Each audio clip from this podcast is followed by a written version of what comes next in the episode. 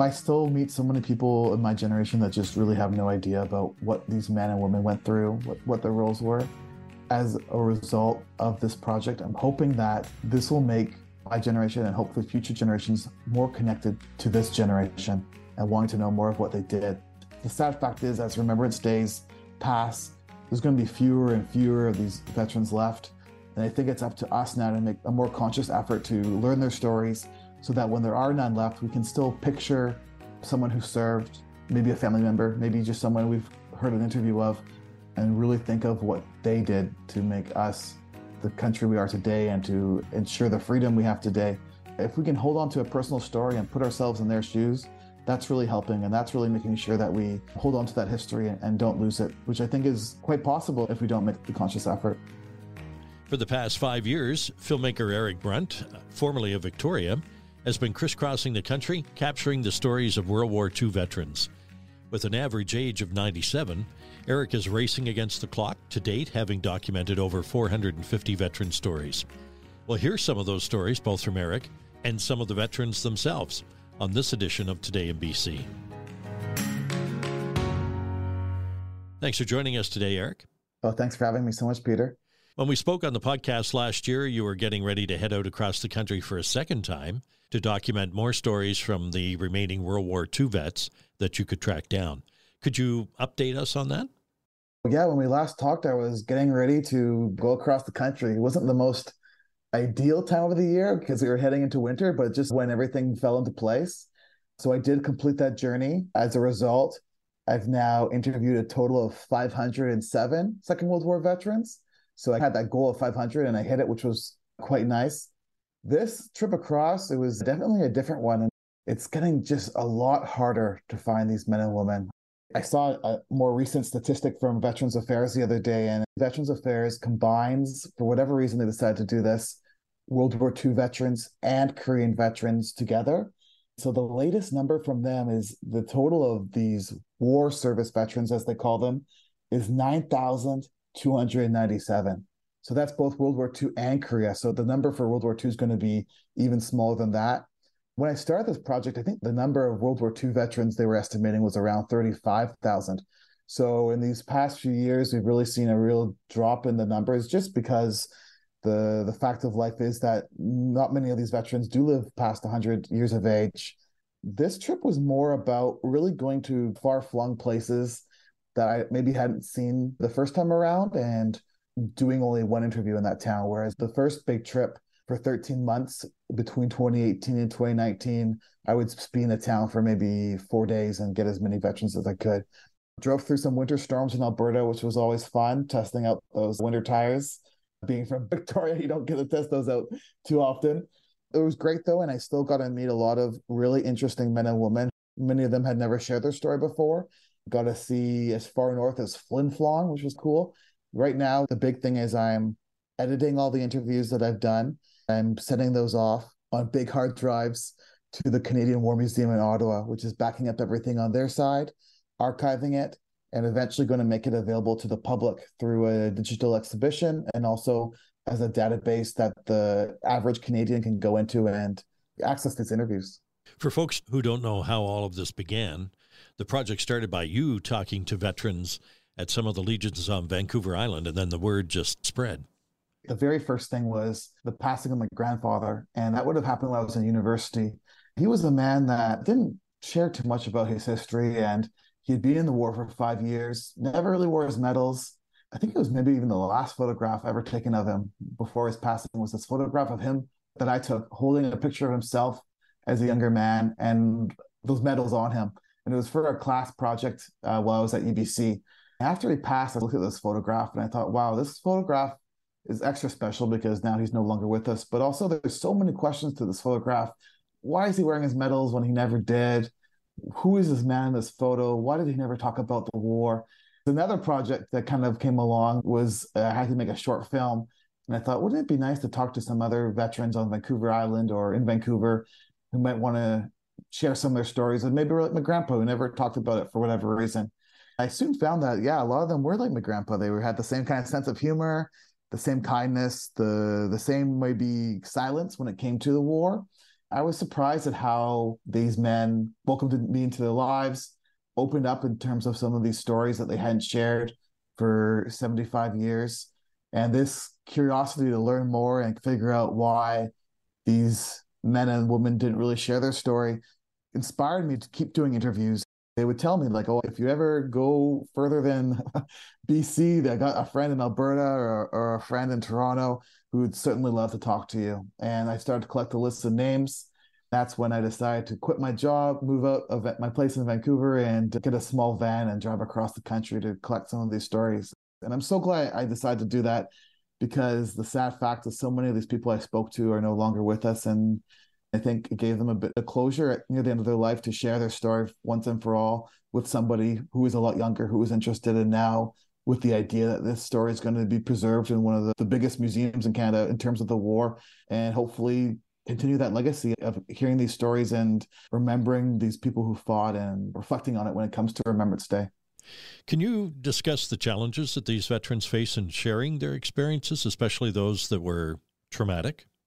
It was on this trip that I got this story, and there was a gentleman in uh, London, Ontario, and he told me that when he came back from the war, he was actually on D-Day, so that was a pretty um, big day and a lot of traumatic things experienced then.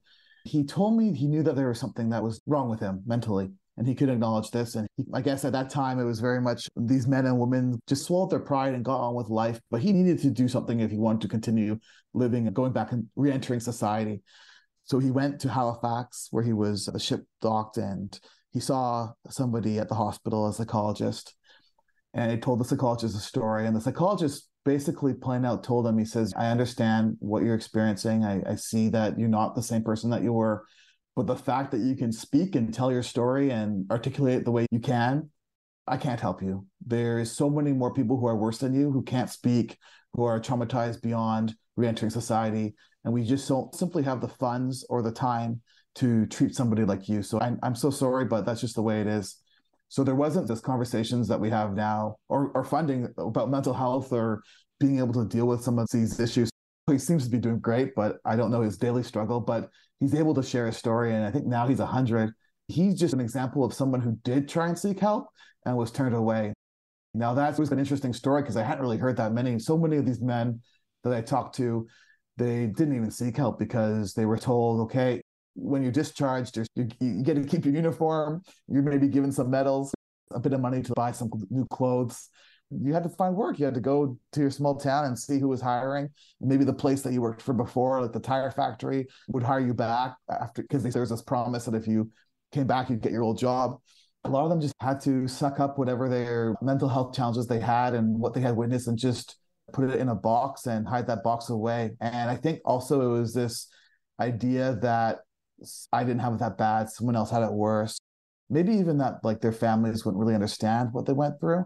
That made them silent. And that silence continued for it's crazy to think about, but that silence continued for 70 to now almost 80 years. And it's crazy to me, but it does make sense once you talk to them. But like how many times these veterans have said, You're the first person I've talked to about some of these things, or nobody knows this, not even my wife or my kids it's a tremendous honor, but a tremendous pressure for me too to make sure that I'm capturing it the way that it should be captured, that I'm treating them with as much respect as possible. We, when I do these interviews, I'm trying to give them as much space as possible and as much time as possible. When I first started this project, I tried to even schedule like three in a day, but I soon realized that's not enough. I, I never want to rush them. So I often come to this person's home and this veteran's home and I spend sometimes like as much as five or six hours with them. Not always, and it takes some time to really get those stories out. You're not just going to sit in front of them and they're going to tell you everything.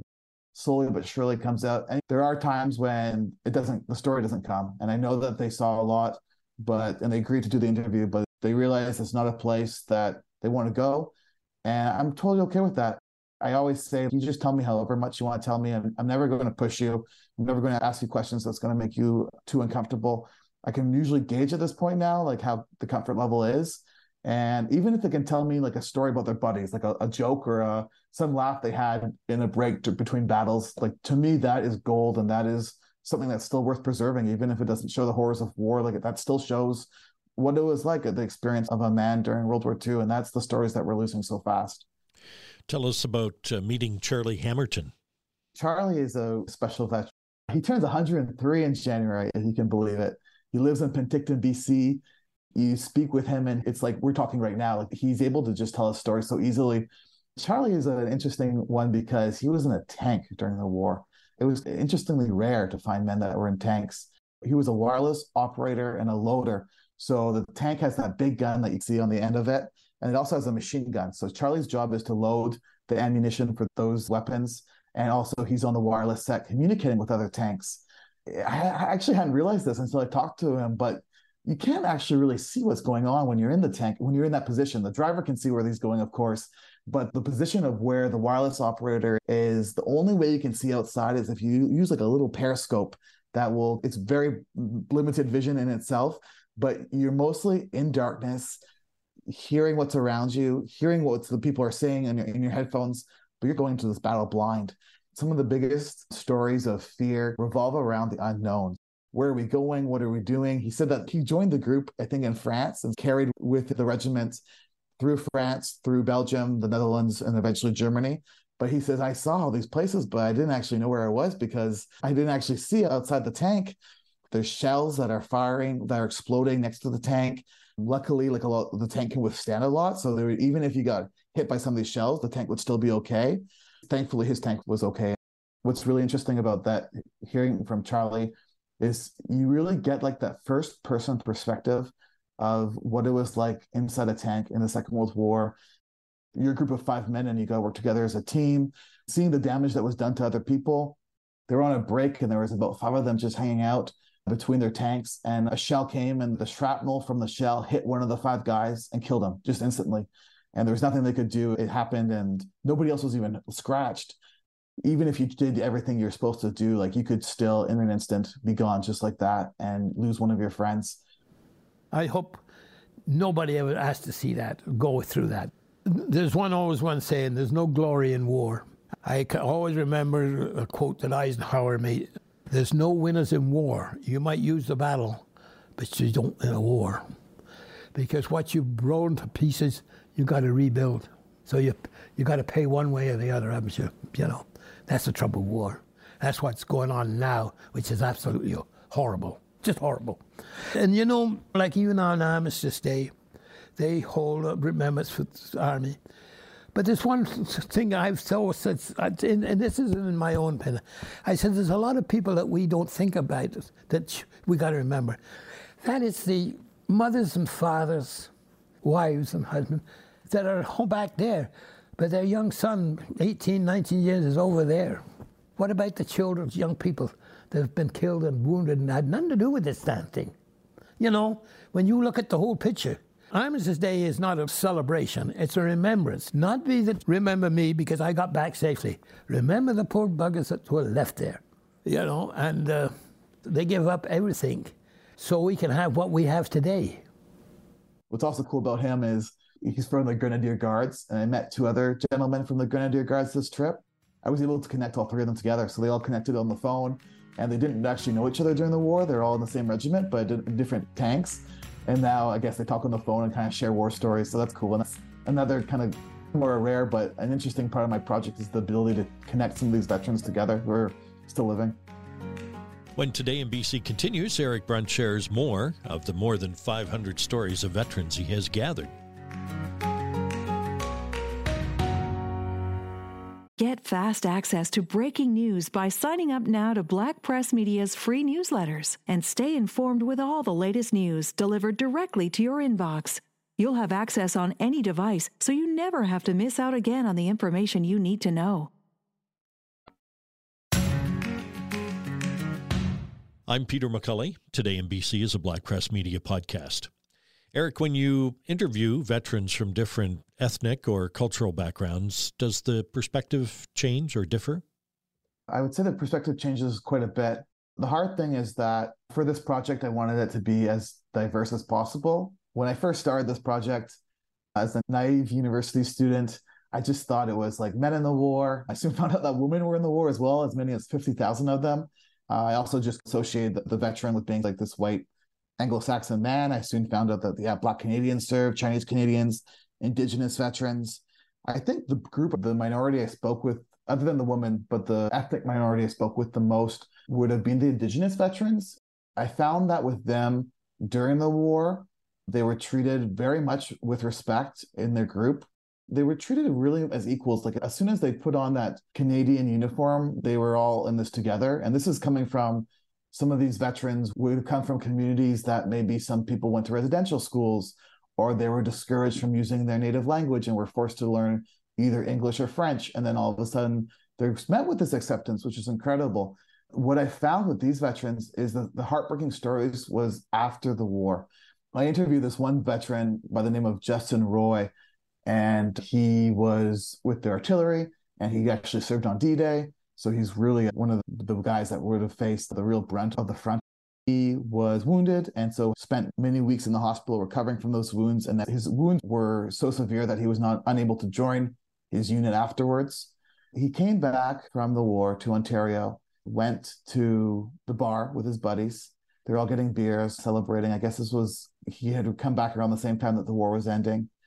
And the waitress there says, You are not welcome here to him. And the reason for that is because with some of the legislature at the time, Indigenous people were not allowed to be in establishments where they served alcohol or were not even allowed to consume alcohol in any quantity. The waitress essentially told Justin, You have to get out of this bar. You can't be here. So Justin describes this moment of having to get up in front of all his friends who are just enjoying a beer, celebrating the war, and with his head down, has to walk out of the entire bar, be by himself on the street. It's such a sad story because here is a real Canadian hero who put his life on the line, almost died from the injuries serving Canada, and he comes back home, and that's the way that he's treated. A lot of the Indigenous veterans weren't allowed to join legions, and they weren't given the same veteran benefits that the other men were given. They weren't even told that they existed.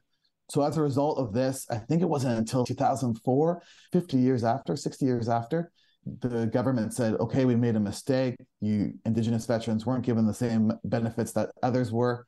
There was like a big settlement where they received, I believe, $20,000 each.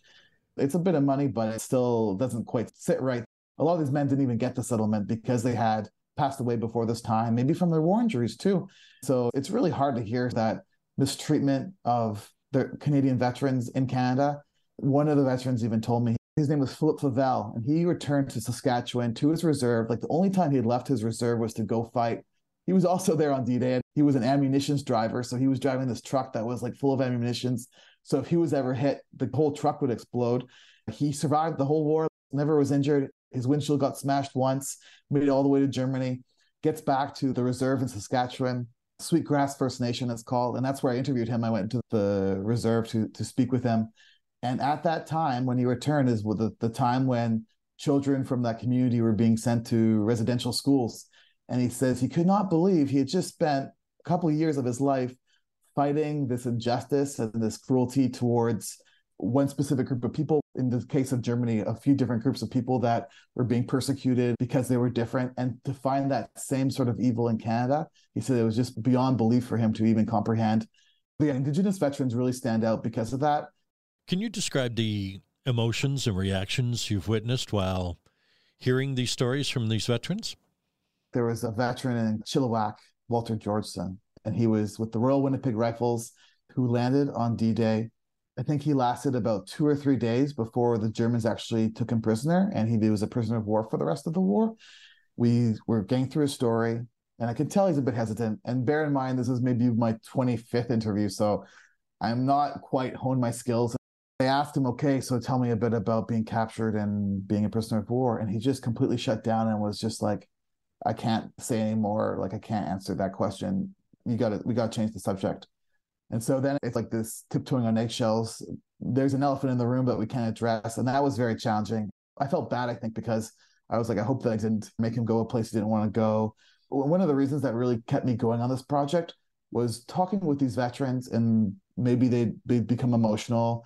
Maybe I become emotional. And at the end of the interview, they say to me, Thank you so much for coming and wanting to hear my story. Like I was reluctant at first to talk to you, but I'm so happy you came and it was that i guess maybe in a way it was maybe a little bit of therapy to them in terms of being able to finally get this off the chest or being able to go into that much detail with somebody that really knows like when i started this i knew nothing but now i really I know the lingo, I know the regiments, I know where they were. So that I think that was one of the biggest motivators was hearing how thankful they were that I was there to talk to them. And at the end of the interview, leaving with a friend.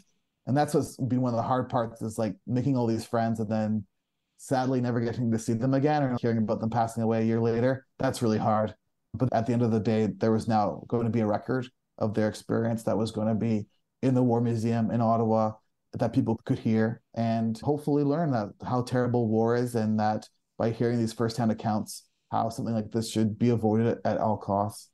You mentioned Charlie Hammerton was 103. Yeah. How old is the oldest vet you'd have had chance to sit down and talk with? The oldest veteran I ever interviewed was this gentleman by the name of Reuben Sinclair. He actually just passed away. He was 111. He was going to turn 112 in December. He was so much older than all the other veterans that when I interviewed him, I always see a photograph of what they were like when they were younger men. And usually they're just boys, 18 years old, 17 years old, but he was 30, I think, when he joined. So there's a photograph of him in his early 30s. Reuben was verified as the oldest living veteran in Canada. So it was pretty interesting to have spoken with him. And he had two pieces of advice that I remember asking, like, how do I live as long as you do? He was a Jewish gentleman, which makes it also interesting. His two pieces of advice were don't stress. And I thought, okay, that's easier said than done. But he says, yeah, just try and live your life with as little stress as possible because everything's going to work out. And I thought, okay. So I, I, actually try and think of that sometimes when I'm really stressed out. I'm like, remember what Reuben told you, don't be stressed, you'll live a longer life. And the other thing was invest your money. So invest your money young. And so I we haven't really had that much money to invest right now. So maybe that will happen when I'm a bit older. But I, I imagine when you live to 111, your investments you made as a young man have probably paid off pretty well. So those are two pretty funny pieces of advice. But uh, I at least try and live by one. Maybe I'll try and live by the other as I get older. Reuben said, live stress free, and then went to war. Yeah, exactly. It's interesting. Some very powerful stories that you've run across. Uh, one was George Brewster, who had an account of a POW camp. I think with the general public, a lot of the time, what is associated with the Second World War is the Holocaust and concentration camps where Jewish people and other minorities lost their lives with the Canadian experience, there wasn't really very many Canadians who got to see these things. When they joined the war, they weren't aware that, that these concentration camps existed. So, with George Brewster, he's one of the few Canadians that would have witnessed firsthand the liberation of some of these concentration camps. Of all the things I saw during the war, Buchenwald was the worst. It made me sick. I threw up. I was crying I couldn't stand it. I was then just turned 23.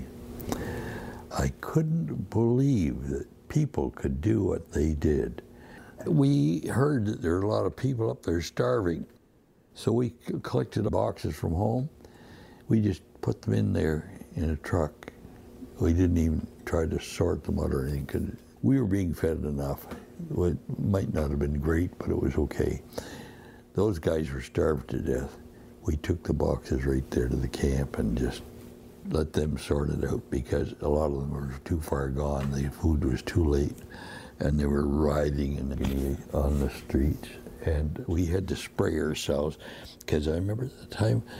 At that time, I must have been. No, I was wearing long pants. I had. I know I had to spray myself with they called it DT12 or something. It was like uh, an insecticide of sorts, like he'd use for fleas or mosquitoes or whatever. And we sprayed our garments and everything because it was so filthy and the place was so, so drastic and there's piles of bodies. And I've seen pile of bodies where there's 56 laid just along like one, two, three, four, five, six, seven, eight, nine, right down 56. And then straw, and another 56, and then straw, and then another 56. And every one of them had been shot in the back of the head. I don't know. And yet, after the war, I found that some of the people I was drawn closest to were German pilots. A lot of them were Christians, you know. They were different. Not all the same, but they were different. They had a higher code of ethics and they were there because they had to be there. And it was their country. And no matter what the reason was, it was going to be shot at. And they had to fight. Their motivations were different. And some of our soldiers and airmen and so on also were like that. They were just along for the ride and they could get a job in the services doing certain things and that. But what the fact is, we needed them all. We need them all. Those things have to be done. And if people all work together, there's literally no stopping us. We were created to work that way and to work together as teams and show respect for each other, to love each other, and to to do what we can for others who are afflicted or hurting.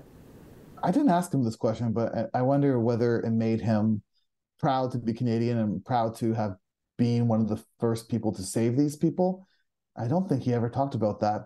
George Brewster was a Spitfire pilot and what his job was is he would be flying close to the front line and trying to blow up like trains carrying munitions or even troops to that, that were German trains or other supplies. I think when you're firing at a train, you're not really sure is there people that I'm harming? What is the extent of the damage I'm doing? You're just trying to destroy this target and make sure that you don't get shot at.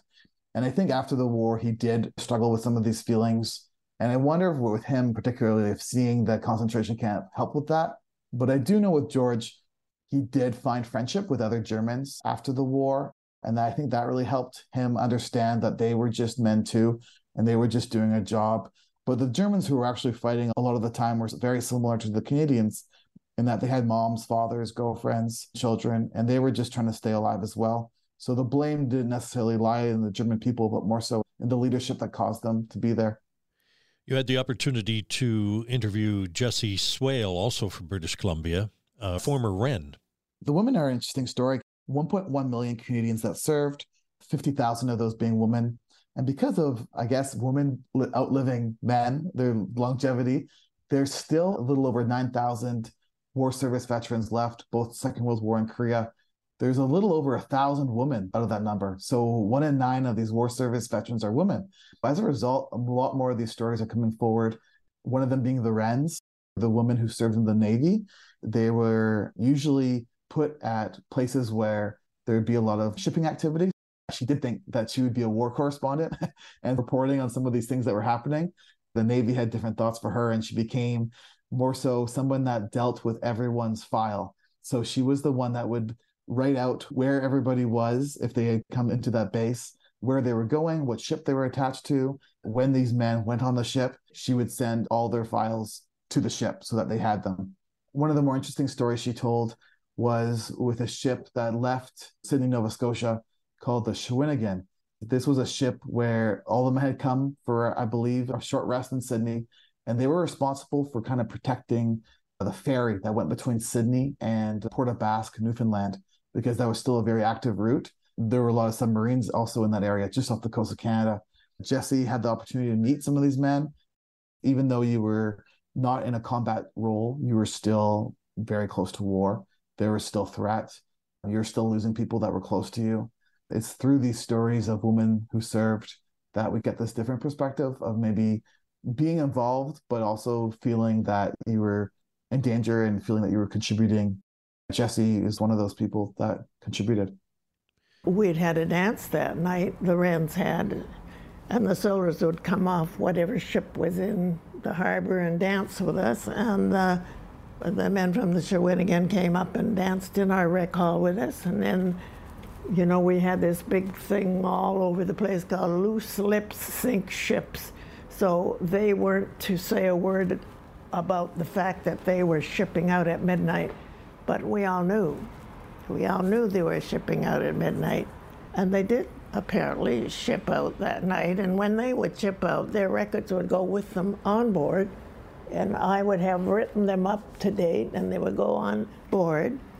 And of course, the ship never came back. And they were escorting the ferry from North Sydney to Port aux Basques. And they got to Port aux Basques, that was known, but they never got back and it wasn't known until a U-boat was captured and hauled into Sydney Harbor. In the captain's log, he had written that they had destroyed the HMCS Shawinigan and all hands had gone down. And so until then, we didn't know what had happened to the Shawinigan.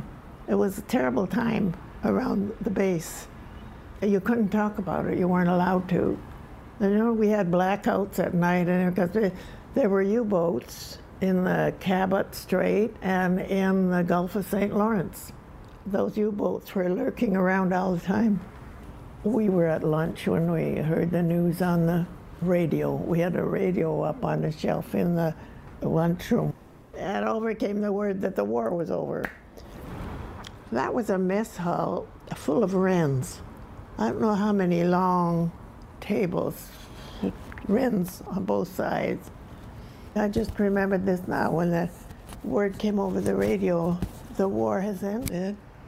One wren got up and started to sing Land of Hope and Glory. And I'm going to cry now. We all got up and sang Land of Hope and Glory. That whole mess hall full of women, all with the tears running down. I'll never forget that as long as I live. Land of Hope and Glory. I don't know it. Don't you? Can you can you sing it at all? I can't sing anymore. Oh. Land of Hope and Glory, Mother of the free. How can we extol thee who are born of thee? it goes wider, wider, and wider shall thy bounds be set. God who made thee mighty, make thee mightier yet. And it goes on and on and on. Land of hope and glory. It's very British. Eric, have you witnessed any generational connections or bridges being built through these interviews? Perhaps there are other family members present when these stories are being told and passed down? I'm 30 years old now. A lot of us who do have grandparents who served in the war, we don't really know what they did. I didn't know what my grandfather did. By doing these interviews, if there was any grandchildren present, which sometimes there were, it created an interest in them in terms of what their family member did. It made them realize that their grandmother or grandfather maybe just weren't this older person that they didn't really hang out with too much, but was this incredible person who risked their life to serve Canada, or someone to say, okay, my grandmother was a Wren. I know that she was stationed in Sydney. So they can go in and type in keywords up and they'll hear about her dancing with the men of the Shawinigan the night it went down. And I think those firsthand experiences really help those stories come alive. And the sad fact is, as Remembrance Days pass, there's going to be fewer and fewer of these veterans left. And I think it's up to us now to make a more conscious effort to learn their stories so that when there are none left, we can still picture someone who served, maybe a family member, maybe just someone we've heard an interview of, and really think of what they did to make us the country we are today and to ensure the freedom we have today. If we can hold on to a personal story and put ourselves in their shoes, that's really helping and that's really making sure that we hold on to that history and don't lose it, which I think is quite possible if we don't make the conscious effort. I'd like to thank Eric Brunt for being with us on this edition of Today in BC. If you have suggestions or comments, send a voice message to podcast at blackpress.ca. You may be part of our podcast mailbag segment. You'll find Today in BC podcasts on iTunes, Spotify, Amazon, iHeart, YouTube, and Google Podcasts.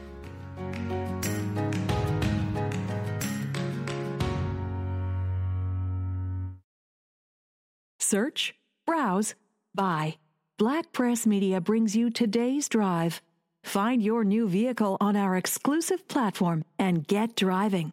At today'sdrive.com, you'll have access to inventory across BC, where you can easily find a vehicle that fits your needs and gets you where you need to go in comfort. With new and used vehicles from the dealership around the corner and dealers across BC, the best venue to find your next vehicle is today'sdrive.com.